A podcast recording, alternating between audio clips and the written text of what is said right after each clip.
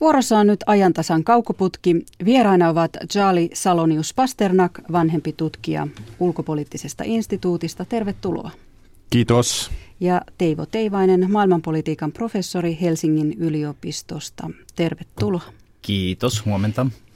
Huomenta. Keskustelemme tänään viime perjantain terrori-iskuista ja sen seurauksista sekä ohjelman loppupuolella pakolaisuudesta. Minä olen Kaija Kellman. Aloitamme Pariisin terrori-iskuista. Ranskan presidentti François Hollande sanoo maan olevan sodassa. Ranska pyytää apua muilta E U-mailta vedoten turvatakuupykälään. E U:n puolustusministerit ovat parhaillaan koolla. Millaisia ajatuksia tämä herättää teissä? No, tässä Lissabonin sopimuksessahan ei ole määritelty tämän avunantolausekkeen, johon tämä turvatakuu perustuu, niin sen täytäntöönpanosta oikeastaan mitään, että nyt ollaan uudessa tilanteessa. Kyllä tois, toisaaltahan siinä, siinä lukee kaikin mahdollisin keinoin, joka on tavallaan tekstipuolelta paljon vahvemmin sanottu kuin Naton vastaavassa artikla vi, viitosessa. Itse näkisin, että tämä oli ehkä hieman odottamaton käänne viikonlopun tapahtumista, mutta Suomen suurin turvallisuuspoliittinen päätös moneen vuoteen. Omasta mielestäni pitäisi olla helppo, mutta nähdään miten käy. Niin, puolustusvaliokunnan puheenjohtaja Ilkka Kanerva sanoi Yle Radio yhden ykkösaamussa, että, että Suomi ei voi auttaa Ranskaa voimakeinoin, koska se on Suomen lain mukaan kielletty. Ranskahan vetoaa yhteisvastuuteen. Yhteisvastuuseen pitäisikö Suomen nyt kuitenkin tehdä joku muu päätös?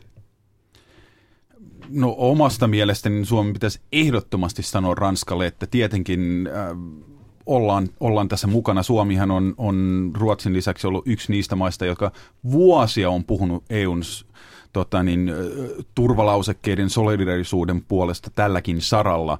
Se, että lakeja on muutettu, on, on miten nyt sanoisi, ehkä vähän ironista juuri tämän takia. Meillä on kuitenkin ollut aika monta vuotta muuttaa näitä lakeja sen jälkeen, kun Lissabonin sopimuksen hyväksyimme. Ehkä tämä laittaa vähän vauhtia siihen.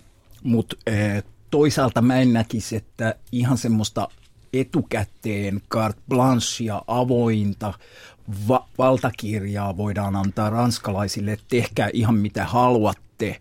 Kyllä me tuetaan teitä, koska on aika paljon näyttöä siitä, että historiassa tämän tyyppisissä tilanteissa tulee paniikkia, ylireagoidaan tavoilla, jotka sitten jälkeenpäin voi näyttää aika ongelmallisilta sekä ihmisoikeuksien että myös pidemmän keston turvallisuustavoitteiden kannalla, että en nyt ihan kyllä lähtisi Suomea etukäteen sitomaan kaikkiin mahdollisiin Ranskan toimenpiteisiin turvatakuiden vuoksi. Ö- Ranskan puheet ovat aika sotaisia ja monet E U-johtajat vähän myötäilevät. Minkälaisessa sotatilassa teidän mielestä Ranska nyt on ja missä sitä sotaa käydään? No kyllähän kun puhutaan äh, siitä, että miten tämä suhtautuu tähän äh, Yhdysvaltojen vuoden kaksituhattayksi kaksoistornien äh, iskuun, niin siinä mielessä kieltämättä on vähän erilainen tilanne, että nyt, nyt siellä on niin kuin vastapuoli, joka on ottanut vastuun tästä, joka on selkeämmin niin kuin omaksi alueekseen ja vähän valtiontapaiseksi yksikökseen, vaikka ei tietenkään oikea valtio, niin rajattavissa oleva paikka, jolloin siinä mielessä sen niin kuin sotatilan julistaminen semmoisessa perinteisemmässä mielessä on ehkä astetta perustellumpaa kuin Yhdysvalloilla oli vuonna kaksituhattayksi. Kyllä näin, näin asian, asian juuri näin, että, että riippumatta nyt millä nimellä haluaa kutsua ISIStä tai Daeshia tai ISILiä, niin hehän ovat itse vaatineet, että heidät nähdään tällaisena valtiona tai valtion tyyppisenä kalifaattina. Ja sille, siinä voi olla etuja, mutta sille on tässä vaiheessa ehkä myös haittoja, koska paljon helpompi sanoa, että nyt iskemme sellaisen valtion johtorakenteisiin johtoon, joka on itse sanonut, että he, he, he, he on tehnyt nämä iskut ja ottanut sodan. Äh, en ole kansainvälisen oikeuden tuntija sinänsä, mutta kuvittelisin, että tämä on juridisestikin helpompi asia kuin todellakin U S A ja Al-Qaidan välinen kamppailu. No, jos puhutaan näistä Pariisin iskuista, kohteet olivat perjantai-iltana jalkapalloottelu, rockkonsertti ja illanvietto ravintoloissa. Näitä asioita, kun iskujen tekijät vastustavat erityisesti, vai oliko se vain helppoa iskeä näihin? No sehän on semmoista paniikin luomista toimintatavaltaan toisen tyyppistä kuin Al-Qaedan iskut aikaisemmin. Että tässä on jännä tilanne, että nyt alkaa näyttää niin kuin Al-Qaedan tapaiset toimijat niin kuin astetta humanitaarisemilta kuin, kuin, kuin eh, tämä ISIS tai millä nimellä sitä haluakaan kutsua. Että, et, kyllä siinä on ihan selkeä strateginen valinta, että tällä pystytään kylvämään paniikkia ja pelkoa tehokkaammin kuin iskuilla niin sanottuihin strategisiin kohteisiin. Tai jos sanotaan ranskalaisiin poliisi- tai sotilaskohteisiin, jossa varmaan olisi tullut iskijöille tota, niin, vähän tukalammat olot nopeammin. Ähm, helppo, niin kutsuttu soft target ja kuten Teivo sanoi, niin paikkoja, joissa ihmiset normaalisti käyvät ja ainakin jonkun aikaa varmaan katsovat olkapäänsä yli ja, ja ympärinsä vähän enemmän. Ähm, ja tietenkin se, että ylittääkseen uutiskynnyksen pitää tappaa niin monta länsimaista henkilöä kuin mahdollista. Sillä pääsee ykkösuutiseksi. Näin se, näin se vain on ja sen perusteella osittain varmaan laskettu, että minne mennään. Ja toi helppoushan on siinä mielessä hyvä pitää mielessä, että se nostaa kysymyksen siitä, että oliko nämä iskut nyt osoitus iskevän järjestön voimasta vai heikkoudesta. Että ton tyyppisiin kohteisiin iskeminen on kuitenkin helpompaa kuin noille Charlyn mainitsemille poliisiasemille tai vastaaviin kohteisiin. Pääministeri David Cameron kertoi eilen, että Britannia on estänyt seitsemän iskua puolen vuoden aikana ja myös Ranska sanoo estäneensä useita iskuja. Onko iskuja tulossa vielä lisää ja millaisia? No kyllä, mä uskon, että iskuja todennäköisesti tulee lisää ja itse en pidä lainkaan mahdottomana, että me saatetaan Euroopassa ja muualla nähdä sen tyyppisiä iskuja, joissa käytetään myös huomattavasti tuhovoimaisempia aseita kuin tämmöisiä kädissä pidettäviä pyssyjä, että biologisten, kemiallisten ydinaseiden ja muiden joukkotuhoaseiden käytön mahdollisuus kyllä todennäköisesti kasvaa vuosien mittaan, kun teknologia leviää. Et itse suhtaudun aika pessimistisesti siihen, että, että olisi täysin estettävissä jonkun huomattavasti näitä iskuja, tuhosamman iskun tuleminen vaikkapa Euroopassa. Ranska on nyt muiden maiden ohella iskenyt lujaa ISISin kohteisiin Syyriassa. Myös David Cameron haluaisi parlamentilta luvan pommittaa. Siellä ovat myös Yhdysvallat ja Venäjä Syyriassa pommittamassa. Onko ainoa keino kukistaa ISIS tuhota se, tuhoamalla se? Tämähän on tavallaan jatkuva keskustelun aihe, jossa sanon, molemmat osapuolet on, on, on oikeassa.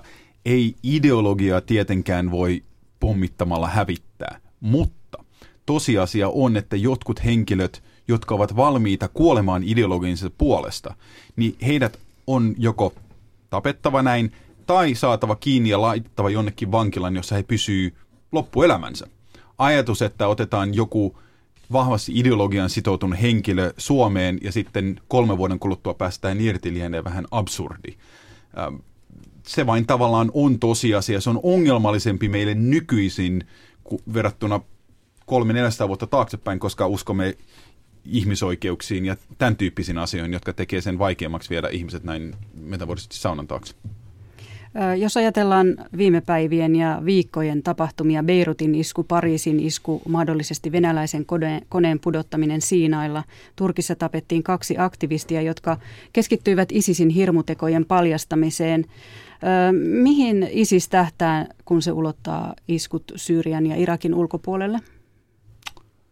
No, en tietenkään tutki tätä. Meillä on U P issakin ihmisiä, jotka seuraa kyseistä organisaatiota paljon lähemmin, mutta äh, olen nähnyt karttoja, joita, joita on levitetty ajatuksena, että täl, t- tämä on meidän lopputavoite. Äh, kalifaatti, sen kuuluu suunnilleen Rooman äh, valtakunnan, Aleksanteri Suuren ja muiden alueita, ja näyttäähän se suur, suurelta ja hienolta, ja varmaan yksi hyvä tapa myös äh, vahvistaa tätä rekrytointiargumenttia, että katsokaa, olemme niin suuri, valtava, vahva, että voimme toimia kaikilla näillä eri alueilla, kuten monet muut isot valtiot.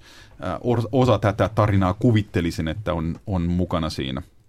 Niin, siinä voi olla myös tämmöisille lyhyemmän keston tavoitteille tämmöistä mahtailuretoriikkaa, että boostataan tämmöisillä tosi suureellisilla tavoitteilla, niin sillä saadaan luotua innostusta pienemmillekin tavoitteille, vaikka pohjimmiltaan kenties johtajat saattaa ajatella, että nämä nyt ei ihan kauhean realistisia nämä Aleksanteri Suuren ja Rooman valtakunnan uudelleen luomishankkeet on. Ja, ja tietenkin sitten on tämä franchising-mahdollisuus, että on joku paikallinen asia ja, ja se hoituu tavallaan helpommin sillä, että sanoo, että mä oon osa jotain paljon isompaa organisaatiota ja sitten kertoo paikallisille vastustajille, että hei, että on koko ISIS täällä mun takana, että jatketaanko tätä taistelua tai ei. Että tällaisia niin kuin suurempia toimijoita voi aina hyödyttää paikallisessa välienselvittelyssä myös. Ja sitten se näyttäytyy muille siltä, että nyt ISIS olisi levinnyt kauhean vahvasti kaikkialla. Venäjän ulkoministeriö sanoi eilen, että Pohjois-Afganistanissa majailevat ISIS-taistelijat muodostavat uhkan koko alueelle. Ja myös iranilainen kenraali sanoi, ilmoitti eilen, että se ryhtyy toimiin, jos ISIS-joukkoja tulee lähemmäksi kuin neljäkymmentä kilometriä sen rajoista Afganistanissa tai Irakissa. Minkä, minkälaisia haasteita tämä nyt aiheuttaa?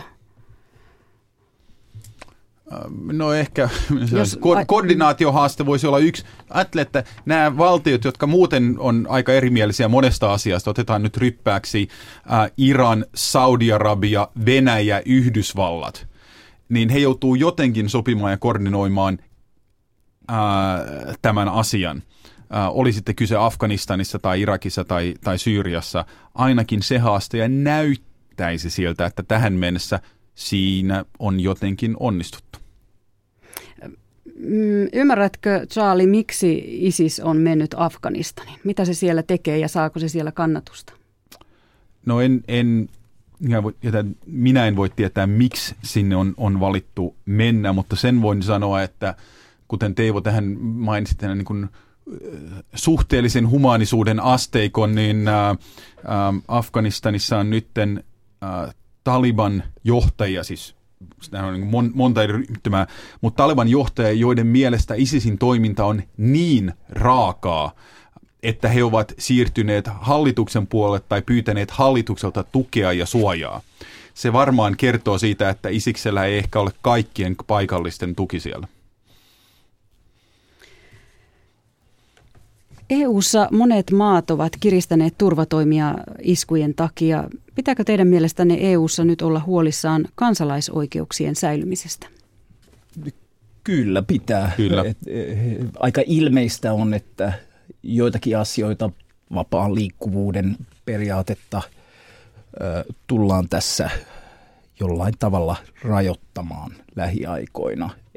Ei välttämättä pelkästään tämän iskun takia, mutta kyllä paineita siihen suuntaan on aika paljon ja silloin sitten tietysti punnitaan se, että missä määrin minkäkin vapaan liikkuvuuden tyyppisten vapausperiaatteiden rajoittaminen on mielekästä turvallisuuden vuoksi ja siihen ei ole mitään yhtä selkeää ratkaisua eikä oikeastaan yhtä selkeää periaatetta, jonka mukaan se ratkaisu tehtäisiin. Kyllä, itse en tärkeimpänä juuri tämän takia, koska ei ole yhtä selvää periaatetta, niin jatkaa sitä julkista keskustelua ja myös, että poliitikot osallistuvat tähän, eivät valitse yhtä linjaa ja sitten vain sitä, vaan jatkuva kansalaiskeskustelu, johon osallistuu poliitikot, kaduntalla ja kansalaiset, tutkijat, jotka on, voi joskus tarjota jotain kontekstia, kaikki. Ä- Teivo, Kaukoputki-ohjelmaan on tuotu yleensä kuva, joka on askarruttanut mieltä. Sinä olet tuonut kuvan tällä kertaa. Kerro siitä. Joo, tämä kuva, jonka laitan pian ohjelman jälkeen hashtagillä Kaukoputki Twitteriin, niin ää, se oli tuolta Alabamasta, Selman museosta. Ja Selmahan on paikka, jossa käytiin kovia kansalaisoikeuskamppailuja tuossa tuhatyhdeksänsataakuudenkymmenen luvun kieppeillä ja molemmin puolin. Ja, ja siinä on semmoinen poliisi, siinä lukee niin kuin vallan väärinkäyttö, tunnettu paikallinen poliisijohtaja. Ja ehkä vähän muistuttamaan siitä, että nyt me ollaan taas tilanteessa, jossa tulee helposti kiusaus lisätä poliisin valtuuksia semmoisilla tavoilla, joissa on vielä ehkä jollain tapaa etnisesti erottuvia ryhmiä, joihin aletaan kohdistaa aiempaa tiukentaa va- valvontaa. Tämä nyt ei meinaa, että mentäisiin samaan tilanteeseen, mikä oli Yhdysvaltojen etelävalloissa segregaatioaikana rotuerottelutyyppinen systeemi, mutta se on kuitenkin äh, riski ja siihen suuntaan to, kyllä on niin kuin painostusta, että otettaisiin askelia. Niin tämä oli, otin sen ö, viime maaliskuussa, kun olin Alabaman ja syvän etelän rundilla Yhdysvalloissa. Kiitos tästä kuvasta, Teivo. Lähdemme pikkuhiljaa kohti toista teemaa, pakolaisuutta, mutta voitko Teivo Teivainen kertoa vielä siitä, kun kävit Yalen yliopistossa pokkaamassa akateemisen palkinnon ja mistä sinut palkittiin? Niin joo, tuossa toissa viikolla kävin tosiaan Yhdysvalloissa Yalen yliopistossa, jossa yhdessä Matti Ylösen kanssa saimme Amartya Sen palkinnon ja se oli aika hieno homma, yksi Yhdysvaltojen tärkeimmistä yliopistoista. Me saatiin tämä palkinto artikkelista, joka käsitteli yritysten sisäistä kauppaa maailmantaloudessa. Ja siinä on toisaalta ulottuvuus, me koitettiin tuoda semmoisia käytännön ratkaisuehdotuksia siitä, miten yritysten sisäiseen kauppaan, siirtohinnotteluun liittyy. Hyvää veron välttämistä ja kiertoa saataisiin kuriin, mutta sitten pohtia myös sitä laajemmin, että mitä se, että niin iso osa maailmantaloudesta on sitä, että yritykset ostaa itseltään ja myy itselleen, niin mitä se tarkoittaa meidän oletukselle siitä, että me edetään vapaassa markkinataloudessa.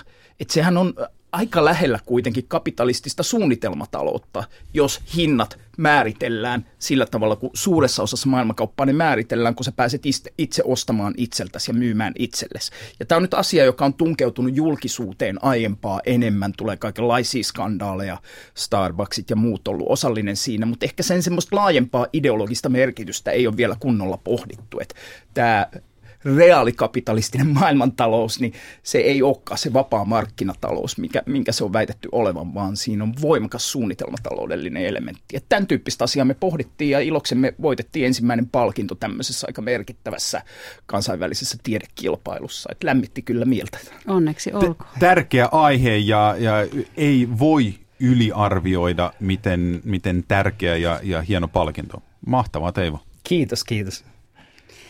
Ja sitten pakolaisuuteen. Se on noussut E U:ssa suureksi huolenaiheeksi. Mitä mieltä olette, kun ajatellaan Pariisin iskuja ja E U:hun pyrkiviä pakolaisia? Miten, miten tämä kehityskulku vaikuttaa rajoihin ja siihen, että kuinka avoin E U on tulevaisuudessa pakolaisille? Todennäköisesti vaikuttaa niin, että vähemmän avoin tulevaisuudessa pakolaisille, että paineet siihen on aika kovia ja ää, ei, ei nyt ehkä liikaa voi kuitenkaan sanoa, että nyt kaikki on toisin ja Eurooppa ei ole enää entisensä ja semmoista helposti tulee harhaa siitä, että tämä nyt olisi ollut niin valtava isku eurooppalaiseen identiteettiin ja politiikkaan, mutta ilman muuta se vaikuttaa tähän suuntaan. Oikeastaan juuri se montusta ylöskiipeäminen on ehkä se tavallaan eurooppalaisen historian yksi, yksi, yksi perustosta. Ja en uskoisi, että Pariisin jälkeen käytäisiin niin paljon tätä keskustelua, ellei meillä olisi ollut sitä kuukausia tai, tai tietenkin riippuen miten laskee, ehkä jotenkin vuosia kestävä pakolaisvirta Eurooppaan.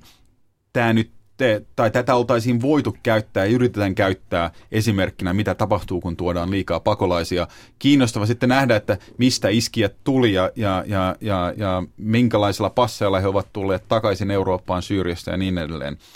Ähm, omaksi onneksi oli hyvin hyvä, tai hieno nähdä, miten nopeasti eri puolilta ruvettiin reagoimaan ja sanomaan, että älkää antako periksi pelolle, älkää antako toisten käyttää tätä tekosyynä ähm, muuttua aggressiivisimmaksi pakolaisia kohtaan ja niin edelleen. Tavallaan tämä oli ennakoitu, että Pariisin iskuja voitaisiin käyttää näin ja, ja siihen vastareaktio on ollut hyvä ja nopea.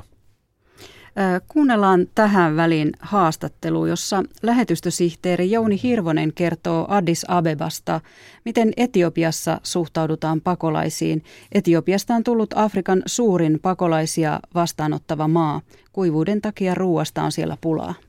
No kyllähän pakolaisuus näkyy aika vahvasti täällä Etiopiassa. Eli Etiopia on Afrikan mantereella on suurin pakolaisten vastaanottaja koko mantereella. Täällä on noin seitsemänsataakolmekymmentätuhatta pakolaista. Mistä he tulevat? No pääasiassa pakolaiset tulee Etelä-Sudanista, Somaliasta ja Eritreasta, mutta jonkun verran tulee myös sitten Sudanista. Pakenevatko he jotain kriisejä, taisteluja vai miksi he tulevat? No kyllä ne syyt varmasti on juuri tämän tyyppisiä, eli sieltä esimerkiksi ajattelee Etelä-Sudania tai Somalia, niin paetaan varmasti niitä huonoja oloja paremman, paremman toivossa. Etiopian oma ruokatilanne on uhkaava. On varoitettu, että vuodenvaihteessa miljoonat tarvitsevat ruoka-apua. Miten Etiopia pystyy ruokkimaan myös pakolaiset? Joo, eli täällä tosiaan tämä El Niño-ilmiö on aiheuttanut Etiopiassa myös aika paljon ää, tämmöisten kausittaiden säte- sateiden vähentymistä, joka taas sitten vaikuttaa siihen, että maataloustuotanto vähenee hyvin huomattavasti, kun se on tämän kuivuuden takia. Ja tota, sanotaan näin, että kyllähän Etiopia varmasti on, pystyy paremmin mitä aikaisemmin vastaamaan näihin tämän tyyppisen kriisiin. Tällä hetkellä on arvioitu, että ruokaturvan tarpeessa olisi reilu kahdeksan miljoonaa ihmistä, mutta on sitten esitetty arviota, että ensi vuoden puolella heitä olisi jopa viisitoista miljoonaa. Eli arviot vielä vaihtelee ja kyllä täällä Etiopian hallituskin toivoo kovasti apua kansainvälisiltä kumppaneilta. Lähetystösihteeri Jouni Hirvonen, millä tavalla etiopialaiset suhtautuvat pakolaisiin? Onko siellä paljon keskustelua asiasta? Kyllä. Tässä vaiheessa Etiopia on aika avoimesti ottanut vastaan pakolaisia ja, ja tarjoaa turvapaikkaa sellaisille henkilöille, jotka pakenee sitten kriiseisiin vaikka, vaikka niin Etelä-Sudanista ja Somaliasta. Että tähän mennessä suhtautuminen on minun nähdäkseni ollut melko avointa. E U:ssa puhutaan suuresta pakolaiskriisistä ja siitä, miten tästä oikein selvitään. Suurin osa pakolaisista on kuitenkin kehitysmaissa. Onko meillä jonkunlainen harha Eurooppaa koettelevan kriisin suuruudesta? No kyllä on. Tämä Etiopian tilanne on oikein hyvä muistutus siitä. Voidaan miettiä myös Libanonia ja muita maita, jotka on valtavasti enemmän ottanut pakolaisia kuin yksikään Euroopan maa, ennen kaikkea väkilukuun suhteutettuna. Ja Suomessa usein muistutetaan, että sitten on nämä niin kuin Persianlahden ökyöljyvaltiot, jotka taas on kieltäytyneet ottamasta pakolaisia. Ja se on munkin mielestä todella kritisoimisen arvoinen asia, että nämä yhdet maailmanhistorian epätasa-arvoisimmista ja samalla hyvin vauraista valtioista on kieltäytyneet tästä vastuusta, mutta sen kritisoiminen jättää usein varjoonsa sen, että siellä on paljon valtioita, jotka kantaa hyvin suurta vastuuta. Ky- ky- ky- kyllä, ja tavallaan se on sanois, ymmärrettävissä oleva asia. Ähm, se nyt on aina inhimillisesti niin, että mitä lähemmäs joku asia koskettaa, niin ne saa niin kuin suuremmat mitta- mittakaavat. Ähm, verrattavissa oleva asia, niin, niin ähm, kuolleiden määrä Pariisissa, niin ähm, enemmän ihmisiä on kuollut Bagdadissa viime kuukausien aikaa ja niin edelleen. Mutta se on aina vaikea relativisoida kaikkea.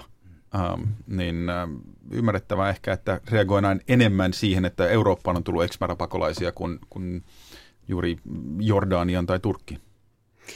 Y K:n pakolaisjärjestön mukaan maailmassa on noin kuusikymmentä miljoonaa pakolaista. Heistä suurin osa on kuitenkin maan sisäisiä pakolaisia, noin kolmekymmentäkahdeksan miljoonaa. Teivo, sinä palasit sunnuntaina Kolumbiasta ja Kolumbia on myös sellainen maa, jossa on paljon sisäistä pakolaisuutta. Mikä tähän on johtanut? Ymmärrätkö sitä?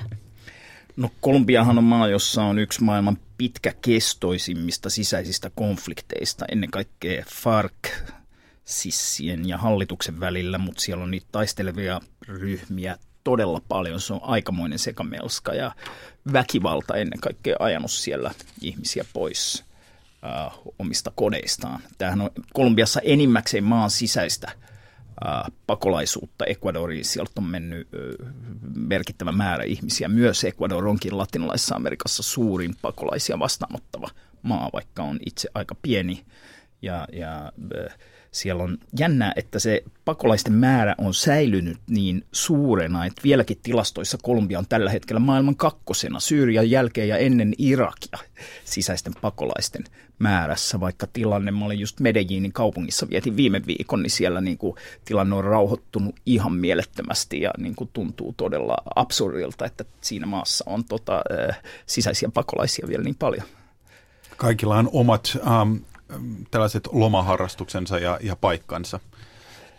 Oli, oli, oli kuule tiukasti työmatkaa. Olin yhdessä maailman suurimmassa tiedetapahtumassa tänä vuonna. Latinalaisen Amerikan yhteiskuntatieteellisen neuvoston kokous. Et eipäs mitään loma, lomapiikkejä mitä, sieltä. kolmekymmentätuhatta henkilöä. Se oli, ilmoittautuneita oli kolmekymmentätuhatta. Wow. Lopulta tuli ehkä vähän vähemmän, mutta valtava tapahtuma. Ja siellä oli monia ex-presidenttejä, oli Lulat ja Pepe Mujicat ja muuta. Et kiehtova tapahtuma.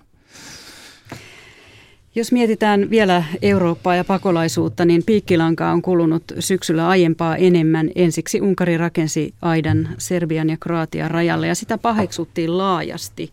Nyt Suomi viestittää parhaillaan, että tilaa ei enää ole ja joudutaan telttamajoitukseen ja niin edelleen. Ja jos Ruotsin rajatarkastuksilla on jotain vaikutuksista, niin, vaikutuksia, niin reitti Suomeenkin olisi vähän kaventumassa. kaventumassa.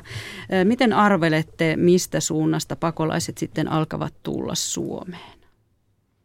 Jaa, ähm, osittainhan meitä on pitkään varjellut juuri tämä, että olemme niin kaukana suunnilleen Euroopan perukalla kuin voidaan olla. Ähm, mutta Venäjältähän on tullut vähän paljon enemmän Norjaan, ja, ja tämä on herättänyt tietenkin paljon kummastusta, että tavallaan ne olisi helpompi lähettää Suomeen, mutta ehkä Venäjä onkin halunnut tarkoituksella lähettää näitä henkilöitä Norjaan ja eikä, eikä Suomeen. Ähm, nähdään, onko tämä viesti Suomelle, Norjalle tai kenelle, mutta tota, niin siinä kyllä sanoisin, että pakolaisia käytetään myös sisäisiä, siis ihmisiä, jotka on asunut Venäjällä vuosia, käytetään ehkä poliittisiin tarkoituksiin eikä vain pakolaistarkoituksiin. Ja tämä oli nytten Ajantasan kaukoputki. Kiitos asiantuntijoille Charly Salonius-Pasternak ja Teivo Teivainen.